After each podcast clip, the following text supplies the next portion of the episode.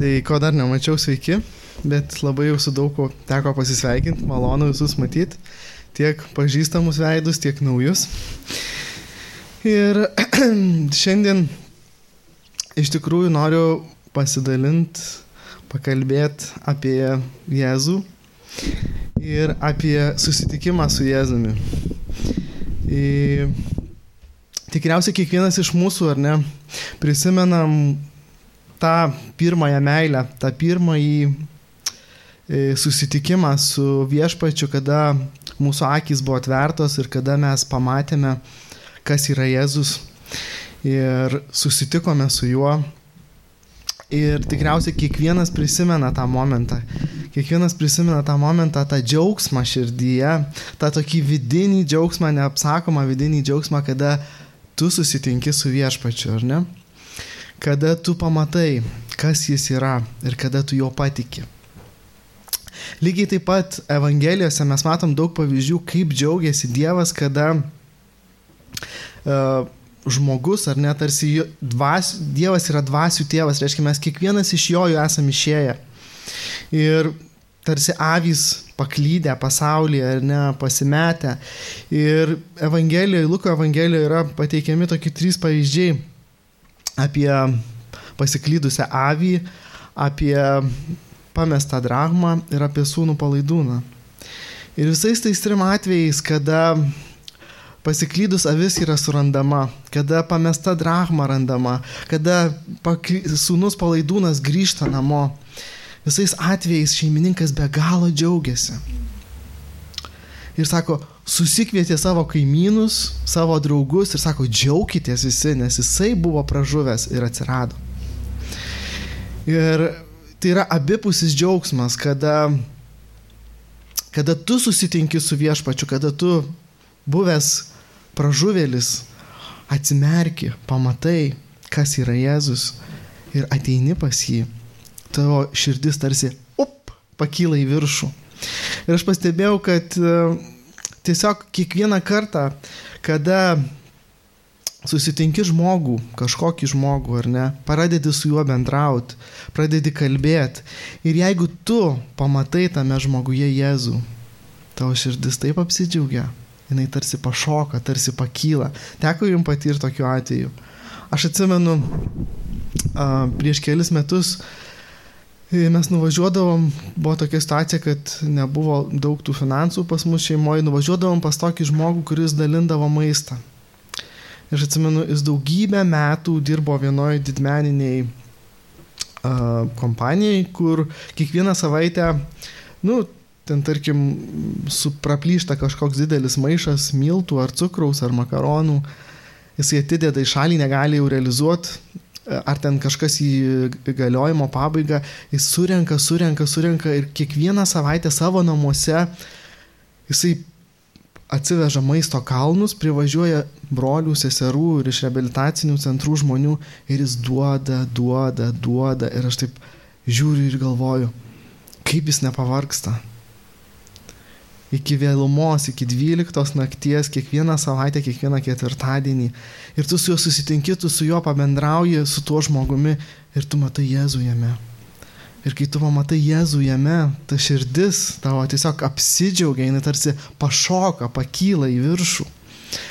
Ir tas pats nutinka, kai skaitai kažkokį straipsnį arba klausai kažkokį pamokslą. Būna kartais, kad klausai, klausai ir lyg ir mėgas ima, lyg ir geri dalykai, lyg ir teisingi dalykai, o kitą kartą tu tiesiog skaitai arba klausai ir tavo širdis, wow, wow, Jėzus, tai jis, jis čia, jis gyvas.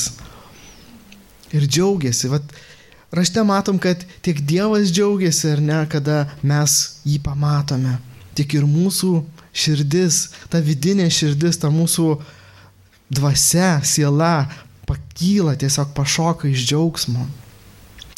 Ir Evangelijos yra a, daug pavyzdžių. Ir izraelitai tuo metu, kai Jėzus atėjo pas juos kūne, jie vis tiek turėjo tą Senąjį testamentą, tą penkiaknygę, turėjo pranašus ir nors nebuvo ten viskas labai aiškiai parašyta, bet ten buvo daug pranašyščių, kurios kalbėjo apie Jėzų, kad jis ateis. Viena iš jų buvo Dovydui per pranašą duotas žodis, pažadas, kad e, Dievas pakels jo palikuonį, kurio karalystė bus įtvirtinta per amžius. Ir tas supratimas, kad Mesijas, kuris ateis į Izraelį, bus iš Davido giminės.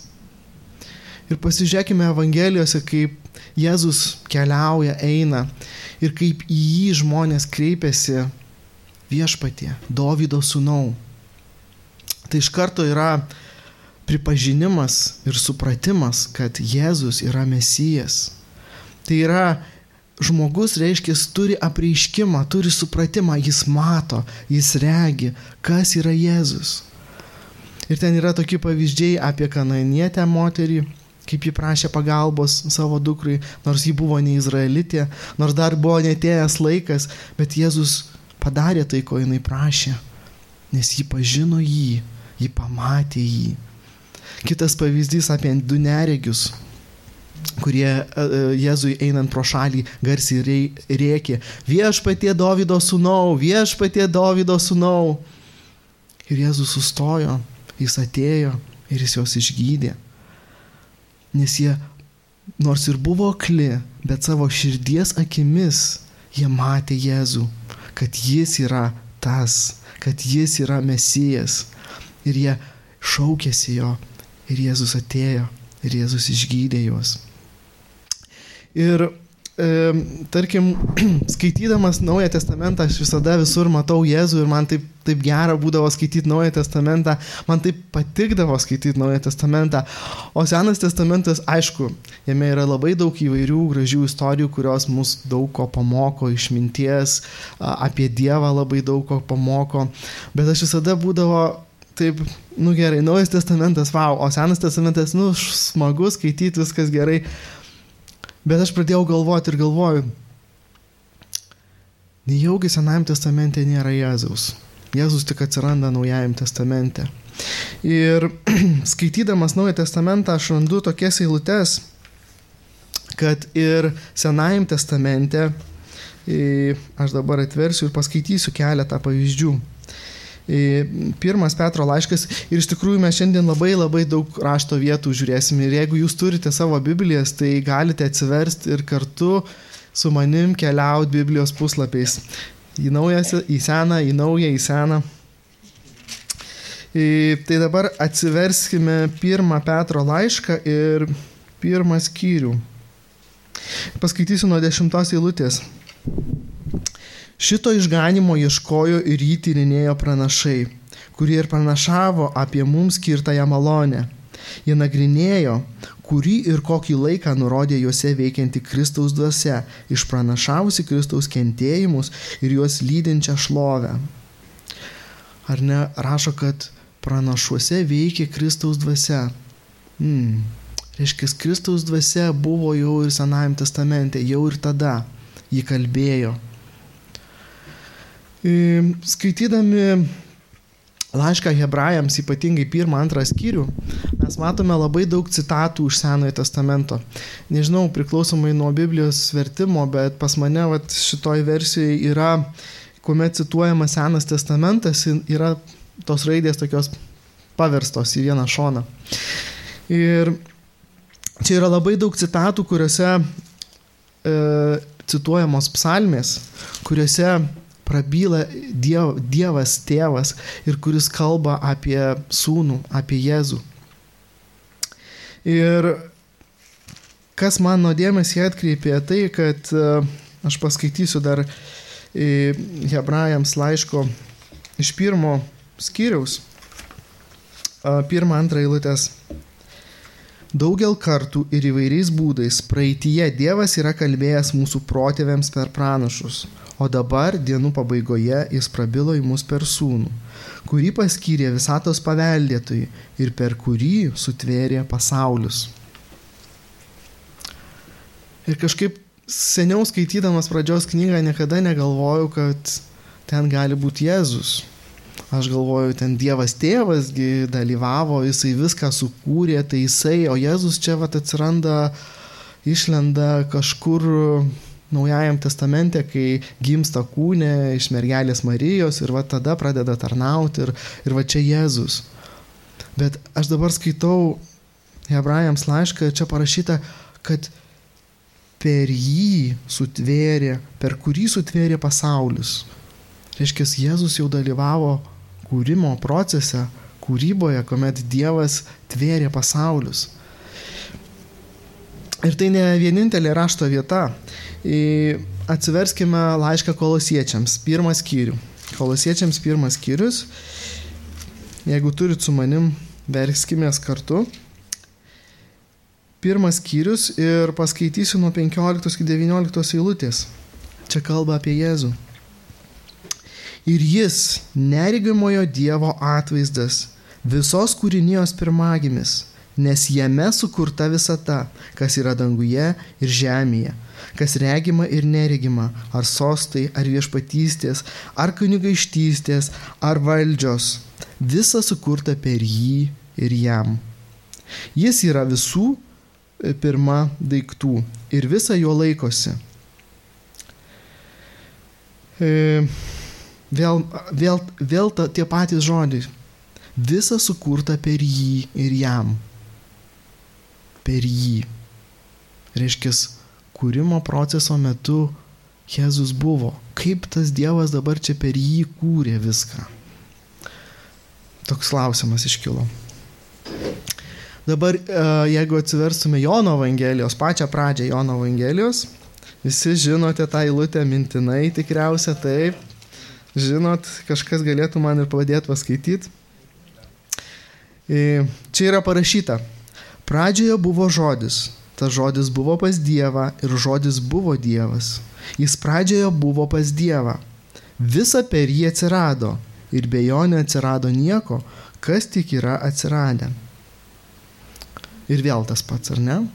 Tarsi toksai pirštų ant spaudai, ar kaip sakyt, braižas, ar ne, vienam laiške, kitam laiške ir vis kalba, ar ne, kad per jį atsirado viskas ir be jo nieko neatsirado. Dešimto eilutėje vėl pakartojama. Jis buvo pasaulyje ir pasaulis per jį atsiradęs. Pasaulis per jį atsiradęs. Reiškia, um, Jėzus buvo ir Senajam testamente. Ir reiškia, jį galima rasti čia Senajam testamente. Kita rašto vieta, Jono Evangelija, ta pati Jono Evangelija, aštuntas skyrius. Jūs tikriausiai irgi ją labai gerai žinote tą rašto vietą. Paskaitysiu taip. 50 Jono 8, 58. Tada žydai jam sakė, dar neturi ne 50 metų ir esi regėjęs Abraomą? O Jėzus tarė, iš tiesų, iš tiesų sakau jums, pirmiau negu gimė Abraomas, aš esu. Ir tada galvoju, hmm, daug giliau, daug daugiau, negu aš įsivaizdavau, negu aš galvojau. Jėzus buvo nuo pat pradžių.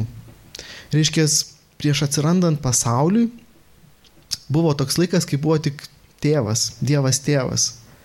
Ir buvo laikas, kada atsirado Jėzus bet dar nebuvo jokio pasaulio, dar nebuvo žemės, nebuvo augalų, nebuvo gyvūnų, nebuvo žmogaus. Yra kita rašto vieta, ar ne, kur sako, aš šiandien tave pagimdžiau. Žinote, rašto vietą girdėję, ar ne? Kai Dievas sako, ar ne? Ir aš vis galvoju, nu kaip čia, nu Dievas, tėvas, nu motinos lyg ir nėra, bet vad gimsta sūnus. Mes įsivaizduojam kūniškai pagal kūną, ar ne, kad reikia būtinai moters, kad gimtų sūnus. Bet aš kai pagalvoju apie tai, kaip Adomui buvo sukurta Jėva, ten nereikėjo jokios moters, nereikėjo jokios motinos. Dievas paprasčiausiai užmigdė kietų miegu Adomą, išėmė jo šoną ir padarė iš jo Jėvą. Čia yra parašyta šonkaulis, bet originalo kalboje yra šonas. lietuviškai išverstas kaip šonkaulis, bet originalo kalba, jeigu pasižiūrėsim, tai yra hebrajiškai tas žodis yra šonas. Reiškia, išėmė šoną, pripildė kūnų ir iš to šono, iš to šonkaulio, kaip jūs norite ar ne sakyti, jis pa padarė, paėmęs iš Adomo, padarė Jėvą.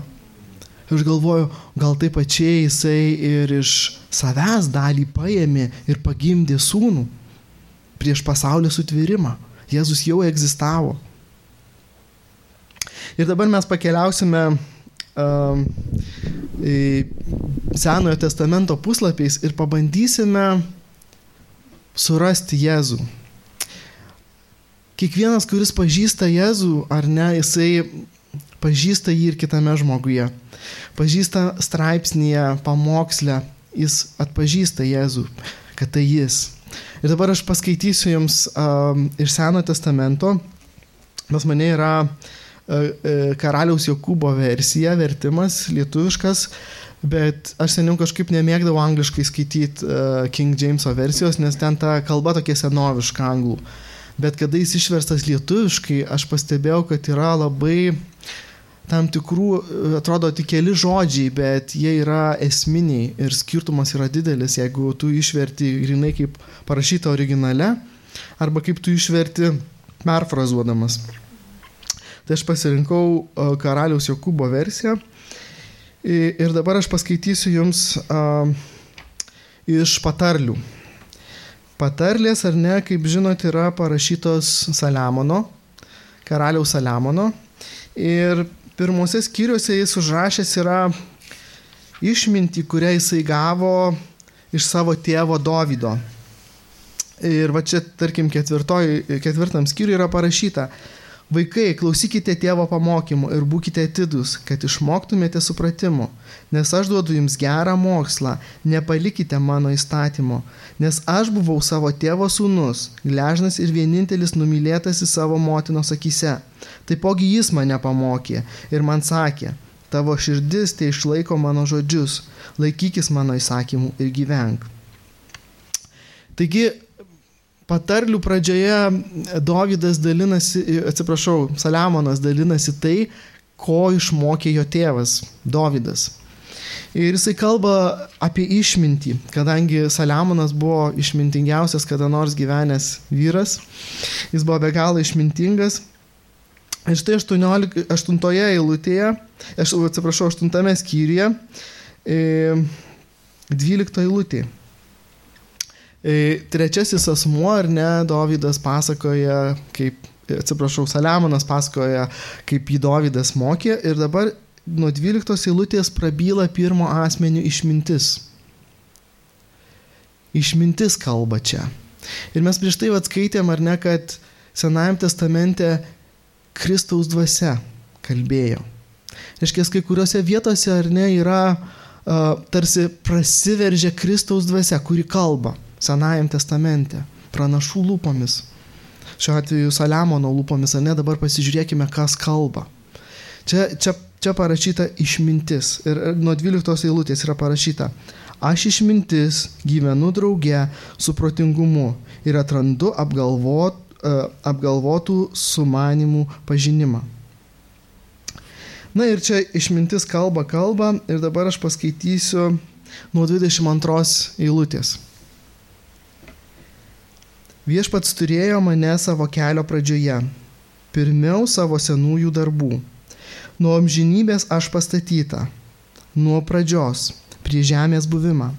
Aš buvau pagimdyta, kai dar nebuvo gelmių, kai dar nebuvo šaltinių gausių vandens, prieš tai, kai buvo pradėti kalnai.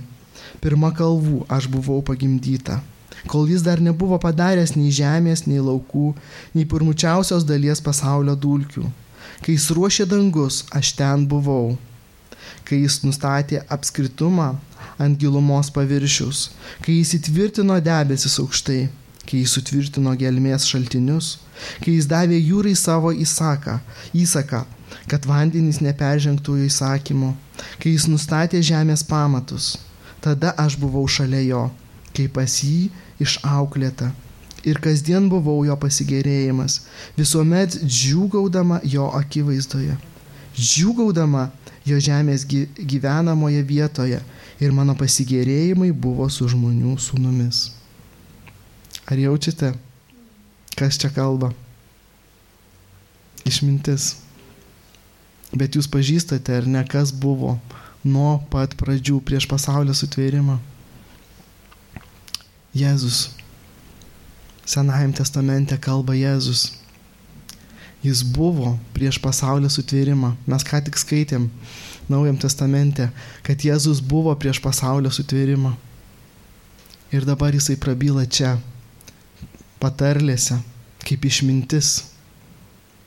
Ir pasi, pasižiūrėkime, kaip uh, kituose vertimuose, kituose par, vertimuose yra parašyta kaip įgūdęs menininkas. Ir aš tada pradedu įsivaizduoti, kaip Dievas kūrė visatą, kaip jis kūrė žemę, kaip jis kūrė kalnus, vandenynus ir kaip Jėzus buvo kartu, kaip įgūdęs menininkas, jis buvo šalia tėvo, kuomet jisai dėjo šios žemės pamatus. Aš įsivaizduoju, kaip tėvas kažką daro su savo sūnumi. Kažką lipdo, kažką kūrė. Ir sūnus stebi, mokosi iš tėvo, gėrisi, džiaugiasi. Ir tas sutvėrimas tarsi yra ir Dievo tėvo sumanimas, bet jis ne vienas tame, jisai įtraukia ir sūnų į tą visą kūrybos procesą. Mes skaitome, kad per jį viską sutvėrė. Ir Jėzus sako, aš džiūgavau, gerėjausi. Ir vat kaip supranti, kad Jėzus jau nuo pat pradžių matė žmogų ir jis džiaugiasi matydamas žmogų. Tada kažkaip lengviau yra suvokti ir suprasti, kodėl jisai gyvendamas su Dievu, būdamas Dievu, būdamas žodžiu pas Dievą, jisai a, pasirinko, sutiko ateiti iš tą žemę ir palikti visą tai, ką jisai turėjo, visas privilegijas, dieviškumą beribotumą, ar ne, neribotumą. Jisai pasirinko ateiti į šią žemę, gimt kažkokiam purvinam tvartė, ėdžiose, be jokios prabangos, ne kažkokioj karalių šeimoje, paprastų, paprasčiausių žmonių šeimoje ir gyventi ne kažkokį ponišką, prabangų gyvenimą. Dėl to, kad jisai jau nuo pat pradžių matė žmogų. Nuo pat pradžių jisai gerėjosi, džiaugiasi visu tuo. Ir kaip parašyta Pilipiečių laiške antram skyriui, ar ne, jisai nelaikė grobiu savo dieviškumo, bet nusižemino, nusižemino iki kryžiaus mirties, palikęs visą tai. Nes jis buvo nuo pat pradžių, jisai matė, ir jisai džiaugiasi, jis gerėjosi, jis įsitraukė į tą kūrybos procesą. Jam tai patiko, jis mylėjo žmonės, jis pamilo jau nuo tada kartu su tėvu žmogų tą kūrinį, kurį jie kartu kūrė. Ir dabar pasižiūrėsime į pradžios knygą, į pačią pačią pradžią. Um, tiesa, dar viena rašto eilutė, kuri taip pat rodo, kad uh, Jėzus yra išmintis, galima atsiversti uh, Naujam testamente, 1 korintiečių laišką, pirmą skyrių ir galim paskaityti 24 eilutę. 1 korintiečiams 1.24, kuri taip pat sako, Bet pašauktiesiems tiek žydams, tiek, greipa, tiek graikams skelbėme Kristų, kuris yra Dievo galybė ir Dievo išmintis. Taigi ir Naujajame testamente parašyta, kad Kristus yra Dievo išmintis, kuri kalba patarlėse. Gerai, dabar um, keliaukime į pradžios knygą. E, pradžios knyga be galo įdomi, Aš ją labai myliu, man jinai labai patinka. Atsiverskime pradžios knygą. Ir čia visur rašoma, ar ne? Ir Dievas padarė tą, ir Dievas tarė, ir Dievas pavadino dieną, ir Dievas tarė, ir Dievas pavadino sausumą žemę, Ir toliau skaitom. Ir Dievas tarė, te būna šviesos dangų tvirtu, tvirtumoje dienai nuo nakties atskirti. Te būnie. Ir Dievas padarė dvi didelės šviesas. Ir Dievas sudėliojo. Ir Dievas tarė. Ir mes skaitom, skaitom, skaitom ir tas um, ateinam iki pirmos kiriaus 26 eilutės ir čia yra parašyta. Ir Dievas tarė, padarykime žmogų pagal mūsų atvaizdą, pagal mūsų panašumą ir tėvaikš, tie viešpatauja jūros žuvims, oros krajūnams, galvijams, visai žemė ir kiekvienam šliužui, kuris krūta ant žemės. Um, lietuviškai ar ne veiksmažodis tas yra e, liepiamoji nuosaka, ar ne, kaip čia padarykime. Ir mes iš karto jaučiame, kad tai yra ne vienaskaita, kad lygtais Dievas vienas, tai jis turėtų sakyti, na ir padarysiu aš, ar dabar padarysiu, ar ne, bet jis sako, padarykime.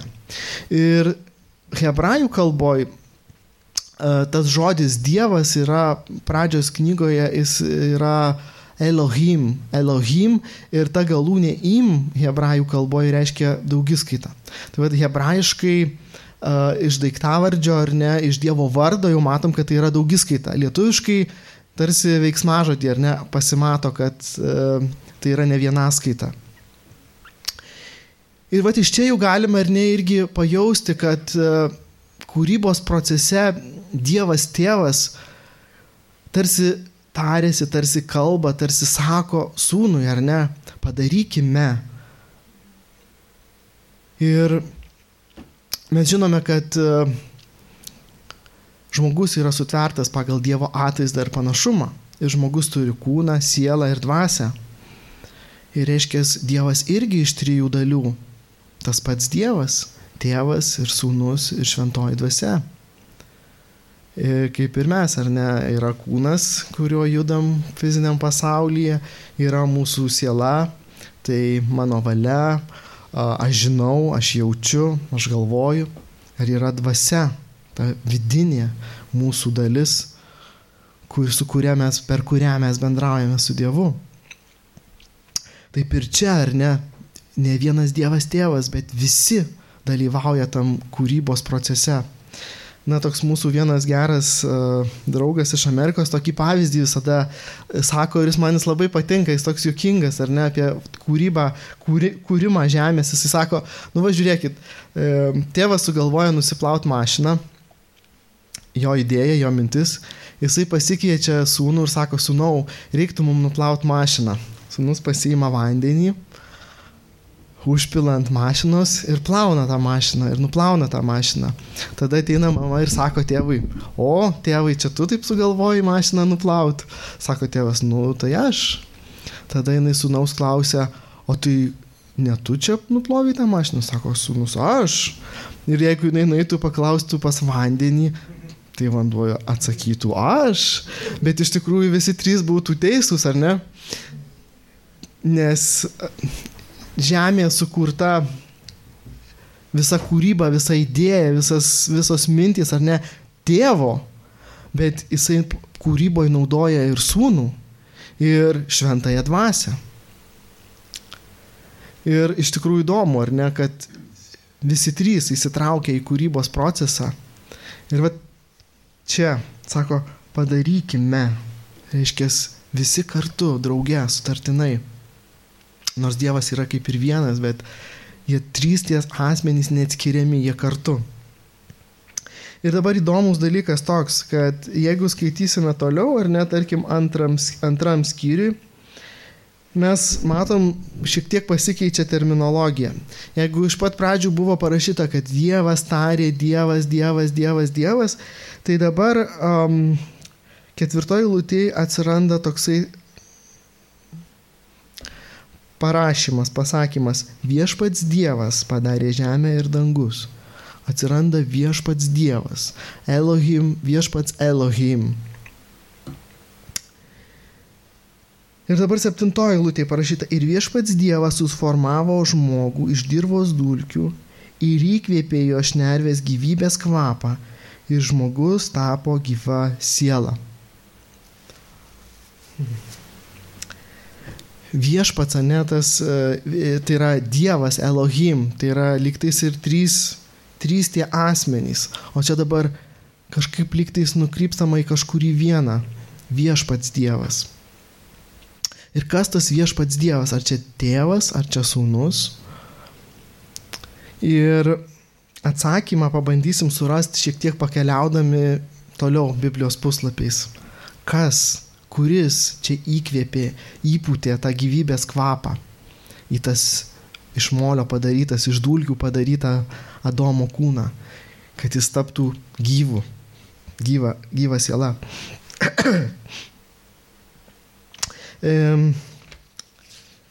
Matome toliau, ar ne, kad Adomas padaro su Jėva nuodėmę ir e, pasižiūrėkime dabar mm, tre, trečiam skyriuje, 21 eilutė, kad viešpats Dievas, kai jie nusikalto, kai jie nusidėjo, Adomui ir jo žmonai padarė apsiaustus iš odų ir, ju, ir juos aprengė. Kai kuriuose vertimuose parašyta iš kailių, ar ne? Kad jis padarytų tuos apsiaustus iš kailio, jisai turėjo ką padaryti? Praliet kraują. Ar jums, uh, aišku, kad teko girdėti, ar ne? Ir paskutiniai Biblijos knygoje apreiškimo knygoje yra parašyta, kur Jėzus sako, aš esu alfa ir omega, pirmasis ir paskutinysis. Ir dabar pasižiūrėkim, reiškia, pirmą auką padarė kas? Viešpats Dievas. Paskutinę auką ant kryžiaus kas? Jėzus. Alfa ir omega. Pradžia ir pabaiga. Pirma auka ir paskutinė auka. Tas pats, tas pats braižas. Pirmą auką ir paskutinę. Einame toliau. E, dabar atsiverskime, jeigu jums patinka su manim kartu, atsiverskime 12 pradžios knygos skyrių.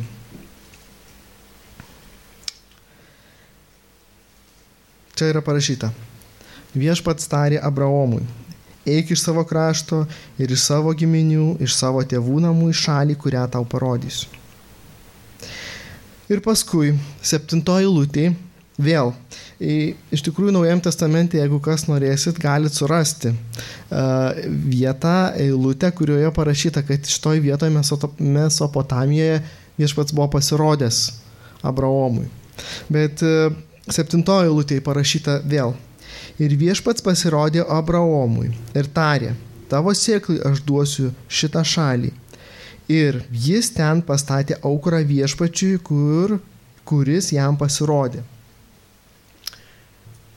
Tas pats kūrėjas, kuris įpūtė išver, išnervęs Adomui gyvybę, kuris atliko pirmą ir auką, dabar pasirodo Abraomui. Ir Kita kartą jis jam vėl pasirodo 15 skyriui. Atsiverskim 15 nuo pat pradžių parašyta. Po šių dalykų viešpaties žodis atėjo Abraomui regėjime, sakydamas, pas ką vertime yra parašyta viešpaties žodis. Aha, o pas kitus kaip parašyta? Viešpats prabilo. Ir skirtumas didelis. Kas yra viešpaties žodis? Kas yra viešpaties žodis, visi žinom. Jėzus. Ir viešpaties žodis atėjo Abramo, Abraomui regėjime, sakydamas, nebijok Abraomai, aš esu tavo skydas ir tavo be galo didelis atlygis. Ir tada Abraomas kreipėsi į žodį, sakydamas, viešpatį Dievę. Ką man duosi? Kadangi aš einu be vaikis ir mano namų prievaizdas yra šis Eli, e, Eliezeras iš Damasko. Viešpats Dievas, kuris įpūtė gyvybę. Viešpats Dievas štai čia pasirodo Abraomui ir jis kaip žodis ir jis į jį kreipiasi viešpati Dieve. Gerai, galbūt dar daug abejonių yra, einam toliau. Toliau, 17 skyriuje nuo pat, tarkim, pirmos eilutės ar ne, yra toks įdomus dalykas. Čia yra rašoma apie tai, kaip Dievas sudarė sandorą su Abraomu. Antroji eilutė prašyta. Ir aš sudarysiu savo sandorą tarp savęs ir tavęs ir nepaprastai tave padauginsiu. Ir paskui ketvirtoji eilutė rašoma, ar ne, kad įvykus tai sandorai, rašoma, kas dėl manęs, štai mano sandora yra su tavimi ir tu būsi daugelio tautų tėvų. Ir nesivadinsi tu su Abramas, bet tavo vardas bus Abraomas, nes aš tave padariau daugelio tautų tėvų. Vėl, lietuvių kalboje aš vis galvodavau, kodėl tėvas tuos vardus pakeitinėja, kodėl dabar čia tas Abromas jam netinka, kodėl jis čia Abraomas padarė, kodėl Saraja netinka Sara padarė. Ir lietuviškai tie vardai, kai jie išversti į lietuvių kalbą, tai kažkaip, nu, e, no sense, nesupranti kodėl. Bet jeigu pasižiūrėtume į originalo kalbą, ar ne, tai tam žodyje Abrao, Abraomas, ar ne, net ir angliškai, ar ne, atsiranda tokia raidė Abraham. Abraham. Um, Saros taip pat, Sarai jisai pasakė, um, 15 eilutė. Ir Dievas tarė Abramui, o dėl tavo žmonos Sarajos nevadink jos vardu Saraja, bet jos vardas bus Sara. Aš ją palaiminsiu ir taip pat duosiu iš jo sūnų. Taip aš ją palaiminsiu ir jų bus tautų motina tautų karaliai bus iš jos.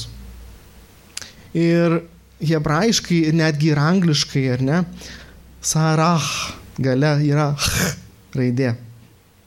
Ir aš girdėjau tokį vieną uh, apreiškimą. Tai nėra mano apreiškimas, bet aš tiesiog vat, pasidalinsiu, ką aš girdėjau ir kas mane irgi palėtė. Tai um, sudarant sandorą, tarkim, uh, kai vyras veda žmoną, jisai savo vardą ar ne savo pavardę toj sandoroj perdoda savo žmonai. Jau tenai kokia buvo įtė, aitė, utė ar ne, jinai tampa jienė arba ten kokia bonkė, skarbonkė, nu visai dabar būna. Bet, bet esmė tame, kad vyro pavardė pereina žmonai sandaros metu. Dievo vardas hebrajiškai yra Jahve. Ir tas žodis e, e, žydam buvo be galo šventas, jie nenorėdavo jo tart be reikalo. Ir tas toksai, e, tarkim, ir kitom tautom, ir ištart Jahve. Ir jeigu užrašytume ar ne, tai būtų irgi dvi H raidės. Jahve gale. Ir gana sudėtinga ištart. Yra toks paaiškinimas, kad sudarius tą sandorą, Dievas tarsi dvi savo raidės padovanojo Abraomui ir Sarai. Jų varduose atsiranda H raidė. Abraham, Sarah, ar ne? Ir tos sandaros metu Dievas atiduoda savo vardo dalį Abraomui ir Sarai. Iš tikrųjų, žinot, ar ne puikiai tą istoriją, kad um, Abraomas kiek metų buvo, kiek Sara buvo metų ir kad jie jau kaip ir visai net nelabai ir tikėjosi sulaukti kažkokių palikonių. Ir štai ta, tas vardas pasikeičia, ar ne? Sarah, Abraham. Ir kada jūs tarėt tą raidę, ar ne, yra tarsi tas toksai kveptelėjimas, ar ne?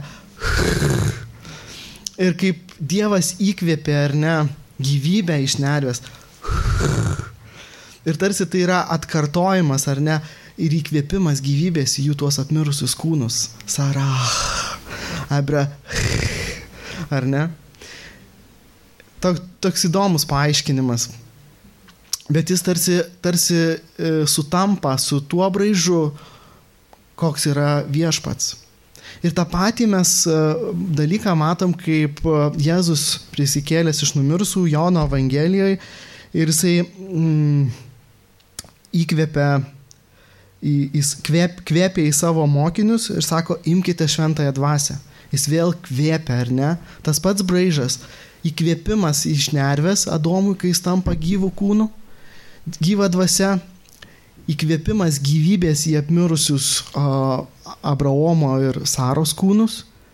Ir prisikėlęs Kristus irgi kvėpia, imkite šventąją dvasę. Kai tie mokiniai atgimsta iš aukšto ir jų dvasios atgimsta, tampa nemirtingos, pasirengusios gyventam žinai, amžinajam gyvenimui. Ir kai pamatai ar ne tuos dalykus, tą patį braižą, ir tada atrodo, kad, pat įdomu, reiškia, Dievas, tėvas panaudojo sūnų. Ir tas sūnus jau yra pradžios knygoje. Jau jis įkvėpė tą gyvybės kvapą. Jis pasirodė Abraomui vieną kartą, antrą kartą, paskui, žinoma, ne atvejai, kai jisai pasirodė su dviem angelais, pietavo kartu su Abraomu. Dar Sara išgirdo pokalbį, o, sako, aš pastosiu, man čia seniai viskas pasibaigė. Sako, tu nesijuok. O, Sara išsigando ir sako, aš nesijuokiau. Sako, juokiaisi, juokiaisi. Įdomi, ar ne? Na ir dabar, jeigu keliautume toliau į pradžios knygą, į 26 skyriui, atsiverskim 26 skyrių, antroji lūtėjai ir 24 eilutėje mes matome, kad viešpats pasirodo Abraomo sūnui Izaokui. Ir sako, 24 eilutė, ir tą pačią naktį jam pasirodė viešpats įstarė, aš esu tavo tėvo Abraomo dievas, nebijok, nes aš esu su tavimi ir tave palaiminsiu ir padauginsiu tavo sieklą dėl mano tarno Abraomo. Tas pats, kuris pasirodė Abraomui, dabar pasirodė Izaokui ta, tuos pačius padrasinančius žodžius pasakė. Toliau. Abraomas e, turėjo Izaoką, Izaokas turėjo ką? Jokūbą. 28 skyrius. Pradžios knygos 12-13 eilutės. Skaitome. Ir jis sapnavo, ir štai kopiečios pastatytos ant žemės, o jų viršus siekė dangų, ir štai Dievo angelai jomis kilo ir leidosi, ir štai viešpats stovėjo virš jų ir tarė, aš esu viešpats, tavo Abraomo Dievas, Izaoko Dievas. Žemė, ant kurios tu guli, duosiu tau ir tavo sėklai. Tas pats Dievas, tas pats viešpats Dievas, Elohim viešpats, pasirodęs Abraomui, Izaokui pasirodo ir Jokūbui. Keliaujam toliau. Atsiverskime dabar išėjimo knygos trečią skyrių. Čia mes jau turim kitą veikėją. Kokį? Moze, kažkas sako. Patikrinkim, ar tikrai išėjimo knygos trečios skyriaus nuo 13 iki 15 eilutės. Ir Mozė tarė Dievui, Tai čia priminsiu, kad yra degantis krūmas, kuriam, kuriame e, kalba Dievas Mozijai. Ir Mozė tarė Dievui. Štai kai aš ateisiu pas Izraelio vaikus ir jiems sakysiu, jūsų tėvų Dievas mane pasiuntė pas jūs, o jie man sakys, koks yra jo vardas, ką aš jiems sakysiu. Ir Dievas tarė Mozijai, aš esu, kuris esu. Ir jis tarė, Šitaip sakyk Izraelio vaikams, aš esu, mane siuntė pas jūs. Tas pats Izraelio Dievas, tas pats um, Abraomo, Izaoko ir Jokūbo Dievas dabar pasirodo Mozijai ir jisai sako, kad jo vardas yra Aš esu. Mes skaitėm Jono Evangelijoje kad Jėzus taip pat sakė, kad jo vardas aš esu. Prieš Abraomą esant aš esu. Tai dabar jeigu pasižiūrėsim visą tą liniją nuo pradžios, per Abraomą, Izaoką, Jokūbą, Mozę ir atkeliausim iki Naujo Testamento, tas pats. Tai Jėzus. Aš esu. Ir labai įdomus dalykas yra tas, kad uh, Aš turiu tokią Bibliją, kuri yra su komentarais parašyta ir ten labai labai smulkiai viskas išnagrinėta. Ir ten parašyta, kad tas terminas aš esu Naujajam testamente ne vienoje vietoje yra vartojamas. Kada Jėzus pasakė, kad aš esu. Ir mes žinome tą atvejį, kai kai su žydais kalbėjo ir pasakė, kad prieš Abraomui esant aš esu. Ir žydai žinodami visą Seną testamentą, įstatymą, pranašus, jie žinojo, kas yra aš esu. Kad tai Dievas, kuris kalbėjo Mozį iš degančio krūmo. Ir Jėzus dabar sako, kad tai jis. Na, religiniam žydam tai buvo kažkas tokio, jis jau ieškojo akmenų užmėtyti Jėzų, bet jis pasitraukė, rašo raštas praėjo. Įdomi, ar ne, kaip jis ten praėjo. Na, pasižiūrėkim dabar dar e, porą vietų, kurioje Jėzus taip pat sako, kad jis yra aš esu. E, Jono Evangelijos 18 skyriui, atsiverskim Jono Evangelijos 18 skyrių.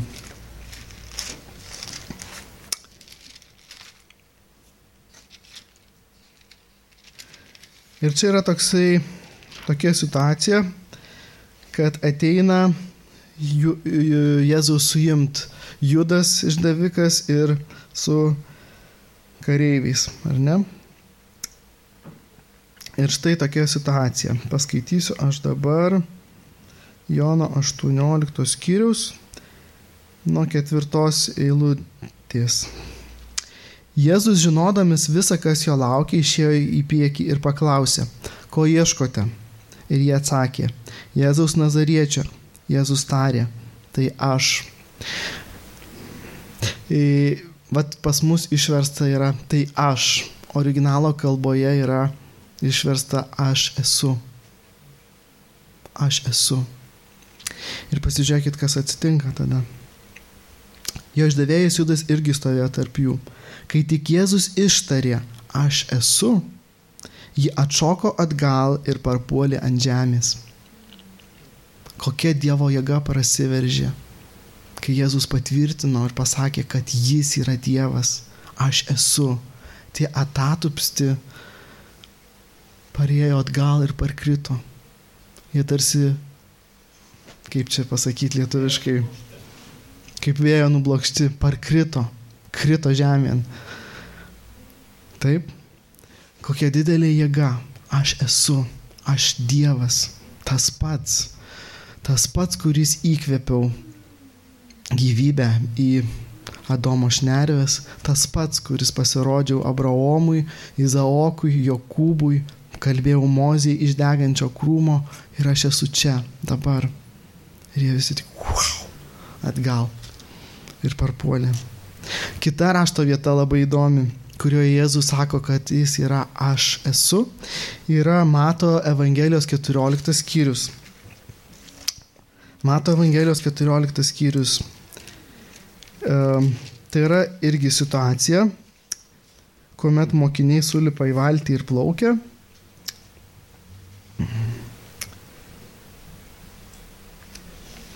E, Ir štai buvo ketvirtos nakties sargybos metu. Ir čia skaitau nuo 25 eilutės. Jėzus atėjo pas juos žengdamas ežero paviršiumi. Pamatė jį ateinantį ežero paviršiumi, mokiniai nusigando ir manydami, jog tai šmėkla iš baimės ėmė šaukti. Jėzus to jau juos prakalbino. Nenusiminkite. Tai aš. Nebijokite. Petras atsiliepė, viešpatie, jei čia tu, liepk man ateiti pas tave vandeniu. Ir jis atsakė, eik. Vėl, vertime originaliame yra parašyta, kad Petras atsakė, viešpatie, jei tu, esi, aš esu, pasakyk ir aš ateisiu pas tave. Skirtumas jaučiasi vertime. Jei tu esi tas, čia yra tas, tas pridėtas tarsi verčiant, kad būtų daugiau aiškumo, bet iš tikrųjų jisai šiek tiek pagadina visą tą situaciją.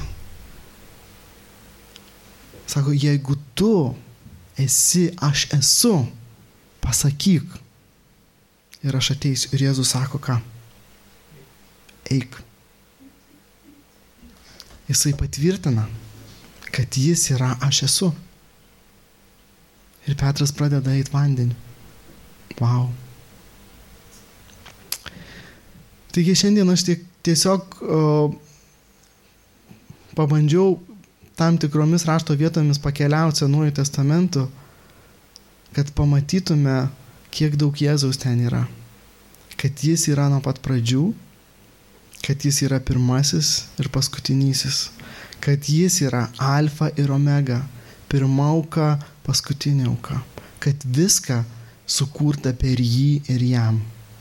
Ir va tas per jį man buvo be galo įdomu surasti, kaip per jį Dievas tėvas visą sukūrė. Kaip Jėzus dalyvauja kūrybos procese, kaip jis dalyvauja visame kame. Jo laikosi visa visata, jam visa buvo palengta ir be jo neatsirado nieko.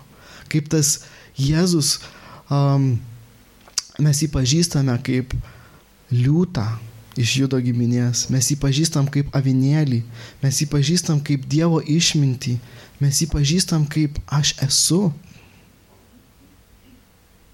Ir mes matome, koks nuostabus yra viešpats. Kaip jis dalyvavo pradžioje, kuriant pasaulį, kaip jis pamilo mus, dėl ko jisai ryžosi, dėl ko jisai sutiko ateiti į šią žemę, tapt kūnu, kad pajaustų, ką jaučiame mes, ką reiškia nuovargis, ką reiškia paniekinimas, ką reiškia atmetimas, šmeištas, skausmas, kad galėtų mūsų užtart. Kaip jis mus pamilo, nu prieš pasaulio sutvėrimą, nes jis buvo ir matė ir dalyvavo visame tame.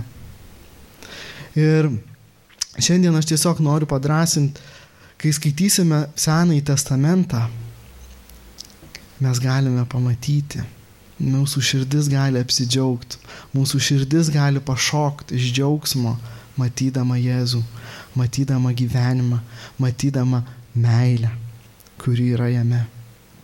Taigi būkite palaiminti ir nenustokite ieškoti viešpaties. Amen.